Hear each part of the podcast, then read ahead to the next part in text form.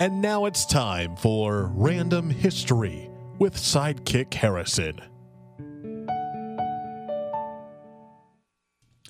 France's primary method of execution was beheading, until nineteen seventy-seven.